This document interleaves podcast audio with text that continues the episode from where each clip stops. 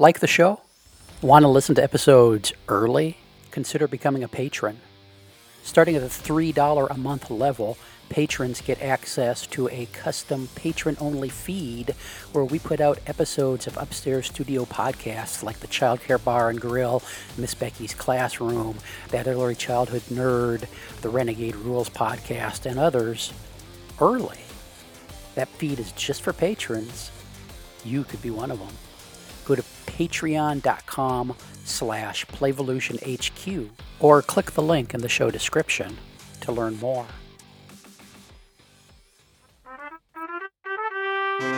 Welcome to Renegade Rules. Kick back, settle in, and let us fill your ear holes with early learning, information, wisdom, and advice. And now, here's Heather and Jeff. Welcome to Renegade Rules. Jeff Johnson here with Heather Shoemaker. Heather Shoemaker, via our virtual podcast studio, we've got a guest with us today. You want to introduce her and tell us what we're talking about? Yeah, we are excited. Um, um, I believe you're in New Hampshire at the moment. This is Angela Hanscom, and she's the author of Balanced and Barefoot, which is a book all about kids and nature and the wonderful benefits of that that's deeper than you think um, and the founder of Timbernook, which does great things. If you don't know Angela, I'm just really excited to introduce her to you. So, hello, welcome. Thank you for having me. Yeah, we would love to dive into all the good stuff that you have to share with families and um, caregivers and so on. So, tell us just to start a little bit about your your book, Balanced and Barefoot, and and the tremendous splash that it's really helped people all over the world with. Uh oh, Sure. Angela so just- Balanced Barefoot is oh, you froze up for a second, Angela. And then again. okay.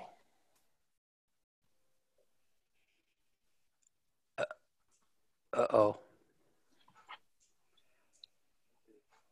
Are you? You want to do your question again, Heather, and then we'll see if it works this time because Angela froze. Okay, and if the freezing continues, maybe we can have her call in by phone. Yep. Okay. So we are excited. We're excited to have um, everybody get to meet Angela because she does some wonderful things with kids and nature. And of course, we all know it's great to have kids doing free play out in nature, but there's a deeper level to it that I love about your work, Angela. So, um, could you start off so that people get to know you and, and what you do? And just tell us a little bit about your book, Balanced and Barefoot. Sure. So Balanced and Barefoot is a book about the importance of unrestricted outdoor play, um, you know, in the unconventional sense of um, having adults step back a little bit and allowing kids to come up with their their own play ideas. and I mean, this is something we all know and embrace, which is yes, free play. Kids need that time, they need that space, and you can give them time and space in an indoor environment. Um, but w- what are the things that especially enhance it when they have time and space for free play when you're outdoors? Yeah, so um, when you step outdoors, what's different is you have, because the environment is drastically different and you have plenty of room to move around, children have the ability to move in all different directions um, and challenge senses in different ways, um, not only through movement, but also through the senses that are engaged once you step outdoors. So, you know, the wind on your face, um, you know, sunshine beating down, bird sounds, all of that actually helps children know where their body is in space and affects development in different ways. Um, so, yeah, the book talks about the importance of stepping outdoors and what that means for development, um, and then talks about you know the importance of um, you know coming up with their own play ideas and taking play to a, whole new level with other children and um, ways forward to kind of inspire that kind of play again. Mm-hmm. And can you tell people about your own background a little bit? Because I think um, some of us know from our gut that this is good. Um, that kind of play just thrives when you're outdoors. But what about all these big words like vestibular and, and all kinds of sensory things? And how does the whole system, how does this actually work um, in the developing child? Right. So my background, I'm a pediatric occupational therapist, and um, basically, um, you know, moving around is um, definitely um, affects the vestibular sense, and that is a sense that not a lot of um, people know about. Um, and but it's key to all the other senses. It's key to organization and sensory integration. And um, what's happening really in society is children are often sitting. Recent research states that kids are sitting about nine hours a day on average um, in America. And so if they're in a seat so often, um, they're just we're restricting their ability to go upside down, to spin in circles. Um, and inside the inner ear are little hair cells, and we need to move in different ways so that the fluid can move back and forth and stimulate that those hair cells, and that develops your vestibular sense. Um, and it is it does support a lot of the other senses and helps to organize them. So it helps with attention it helps with emotional regulation and activity regulation too. So we always talk about kids being off the wall but movement helps them to regulate that back down again. Mm-hmm. it supports all six eye muscles to be able to work as a team which is important for reading and for writing um, and it also helps with um, knowing where your body is in space. So, in a clinic setting, we actually have swings hanging from ceilings because we purposely will position children in different directions um, and, and spin them so that they actually know where their body is in space. Um, one of our OTs in our field was um, work closely with NASA, for instance, the astronauts before they go into outer space because the astronauts what they do is they get in a machine that goes upside down and it moves them in all different directions. Um, so before they go in an anti-gravity environment they need to really know where their body is. So she developed a tool that's very similar and it's a called an astronaut board. And it's a board where you spin children and you position them in different directions. But essentially it's helping kids know um, where their body is in space so that they can be very much more efficient and safer when navigating uneven terrain outside, um, playing on and off playground equipment. Um, but the problem is if we are constantly keeping children upright or in a seated position, they're, they're not getting those rapid movements they need to develop the vestibular sense. And it's kind of like the um, cardio system, like the heart and lungs we need um, plenty of cardio activity in order for our heart and lungs to stay strong. Um, and the same with muscular sense. Like if we if we work out once a week, we're not going to get really strong and buff. Now the vestibular sense is the same. If you're only getting movement, like you're playing soccer, you're playing a sport um, once a week, or you're just not getting enough, um, you know, outdoor play, then our vestibular sense can actually weaken um, so we need frequent intense movement opportunities basically um, every week in order to even just maintain that sense. So if kids are restricted so much, what happens in, in there is in the inner ear, the fluid can thicken and they can get ear infections and they can actually have a poor sense of body awareness. Um, so when kids are spinning in circles, like often, sometimes I'll hear adults say, "Don't do that; you're going to get dizzy," um, or you know, jumping off a rock over and over to kind of master that sense. Um, you know, when we do that, we actually become the barrier to that neurological development. And so, um, you know, we need to allow them to move in different ways in order for them to organize their brain. Wow. Yeah, that's fantastic. And, you know, it's funny because I was wondering if you can say a little bit about the age group that really needs to move. You know, I don't spend a lot of time hanging upside down. In fact, I noticed that when I reach for a drawer where my I used to keep my toothpaste and I have to go that far down, I start to get a little dizzy and I think, ah. Um, but when I was a kid, I spent all the time spinning on what we called the monkey swing, and I would just go one direction for hours, it seemed, and then the other direction. So, you know, there are different times of life where we really seek out these sensory experiences, and it, it's all part of our development. Um, but are there ages, you know, say early childhood or you know, once you're getting into high school, that kids need some of this movement more than others? Um, it's really that's great that you asked that question. Um, two things. One is um, occupational therapists will actually advocate for adults to keep moving. Um, just again, it's like the cardio sense. Like they want adults to keep dancing and to keep moving um, to help prevent falls. And um, in the geriatric population, and um, and hip fractures and that sort of thing. But what's happening is we're actually seeing kids fall out of chairs in school because we're, not because and they're falling from an early age, which is a really um, a red flag that they're not getting enough movement. Um, and children don't always have the choice to move. So for adults, we can say, well, I need I need to get out more, or even a teacher will be walking around the classroom, but we're telling the kids to sit still. Now, um, so all ages can benefit from movement, and they can keep a strong vestibular sense. Um, if you're not moving enough when you're older, one indicator of that is um, you might not tolerate rides like you did when years past. yes. right? Um, so that's a good indicator that your vestibular sense might have weakened um, and it's not quite strong enough.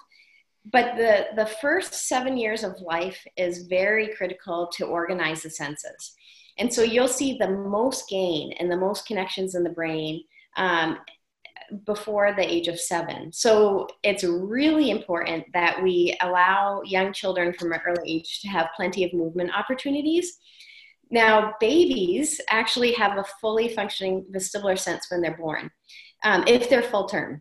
So, because if you think about it, often they're upside down and the, the mother's moving around. And so the baby, um, when they're born, they um, look at they look at um, having a typical eye response. So they spin the babies and they look at nystagmus. They look at their eyes after and um, they can measure that babies have a typical eye response just like older children. It's not like vision where they see black and white and they have to um, refine that sense. However, if we keep babies upright in containers, so if we're constantly putting them in car seats and um, you know um, holding them upright all the time and not allowing them to play on the ground, that um, and they can have more ear infections from an earlier age. Um, they have trouble integrating the senses um, and reflexes, um, and it's it's um, it becomes a problem right from a very early age. Um, so, so Angela, I got to ask. All of this stuff you're talking about is is brand new research that's been done in the last two years, right? Because for decades we've been putting babies in containers and telling kids to sit still. And so we this is brand new knowledge we have. We we haven't been making bad choices for for decades, right? Please tell me, right? Well, this is all, it's just neuroscience and it's been around. There's a lot of research supporting this for years, but I think it's just making the connections. Like, I don't think um, those connections needed to be made. Um, so but I mean, we've known for 30 years that three year olds, probably more than 30 years, that three year olds need to be up and moving and swinging and twisting and jumping. And yet, it seems like what happens in way too many early learning programs is we do just the opposite. If we want them to sit still, we make them sit still more, when in fact, if we want them to be able to sit still for 20 minutes, they need to go out and move for an hour and a half. So oh, how, how, have, how have we gotten it so wrong for so long?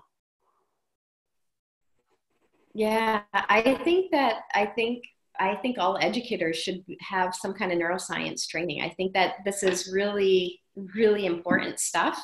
Um, and a better understanding of how the senses work because it lays a foundation for learning. If your senses and your brain's not organized, it's really hard to pay attention and to, um, you know, to to learn anything really. Yeah. Mm-hmm.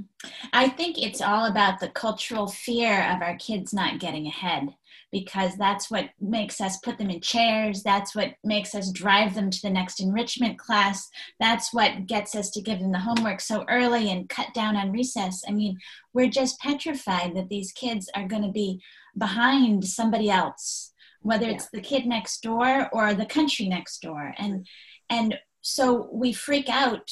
We start containerizing them and we start making them sit still for longer periods. And the first thing to go seems to always be outside play and free play. So um, what we're doing is exactly the opposite of what they need. And sometimes the kids themselves are telling us that. They're showing us with their bodies and with their attitudes and with their, I can't do this. And, um, you know, and we think, but we slapped down all that money for that enrichment class. So you have to go. You know, you can't just sit there and whack a tree with a stick and spin around in circles. That's wasting time. Um, yeah. So it's, it's a real it's a real battle in the adult brain when really what we need to do is understand the child's brain more so that we can support that because we all want what's best for our kids. We're not bad people, but our well meaningness, sometimes we're just way too well meaning. right. and we're well meaning about the wrong things. So I love the, um, the depth of the neuroscience that you can give to this topic because I think sometimes even those who are listening who are big play advocates, sometimes they just feel like they're repeating the same thing but it's good for kids to play and and they need something substantial to back it up. So what you're saying is there's tons of research out there that backs this up and it's not just something nice it's it's essential and and so to wrap this episode up, Angela, could you give us like the elevator pitch? You're stuck. You're stuck with a couple preschool parents in an elevator for for 30 seconds or a minute. And what's your pitch for play? How do you explain to them that spinning around and jumping and running and all of that stuff when they're three and four is getting them ready for the more academic, more more instructor focused um, experiences they're going to have in a couple years? Yeah, so for the preschool age, um, everything should be play. Um, they really, that is their work, um, as you both know very well. Um, but it, it does, um, it does lay the foundation for everything. And so if they miss that window, it's, it's, it's harder. It's harder um, to create change. It takes longer later on for the senses. So I think it's foundational, and it should be something that is is key to learning. I also think there's a lot of motivation with play. So, and that that mo- that play is so meaningful to children that it will trump fears. It will trump um, so many things. Kids with sensory issues often have anxiety tied with that. And so, if it's true play and it's child directed, then you take away a lot of the stress that and that control that you're talking about, Heather. Um, that actually can backfire for kids with sensory issues. So. Good. Well, thank you. And we're going to continue our conversation because we're just thrilled to, to have you on the show. So thanks so much for the introduction to, to all the good work that you're doing. Can you tell people how to find your book and how to find you on the web? Absolutely. So you can find us at timbernook.com and you can also find us, follow us on Facebook and we put the latest research and different things to think about from the therapeutic standpoint with um, outdoor play.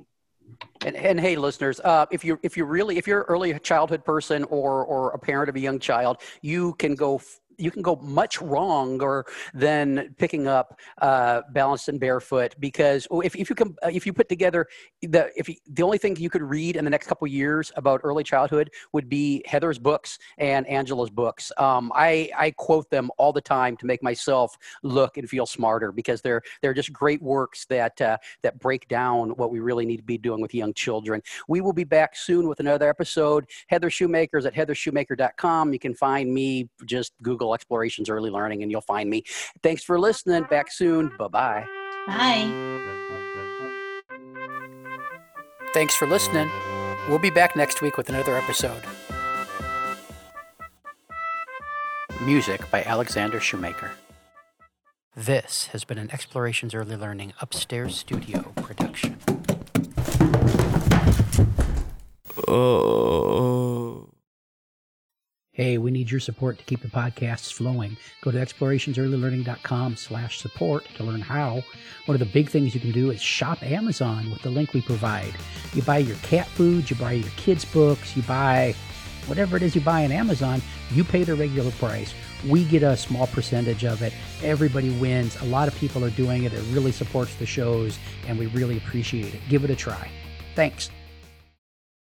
This has been an Explorations Early Learning Upstairs Studio production. Oh.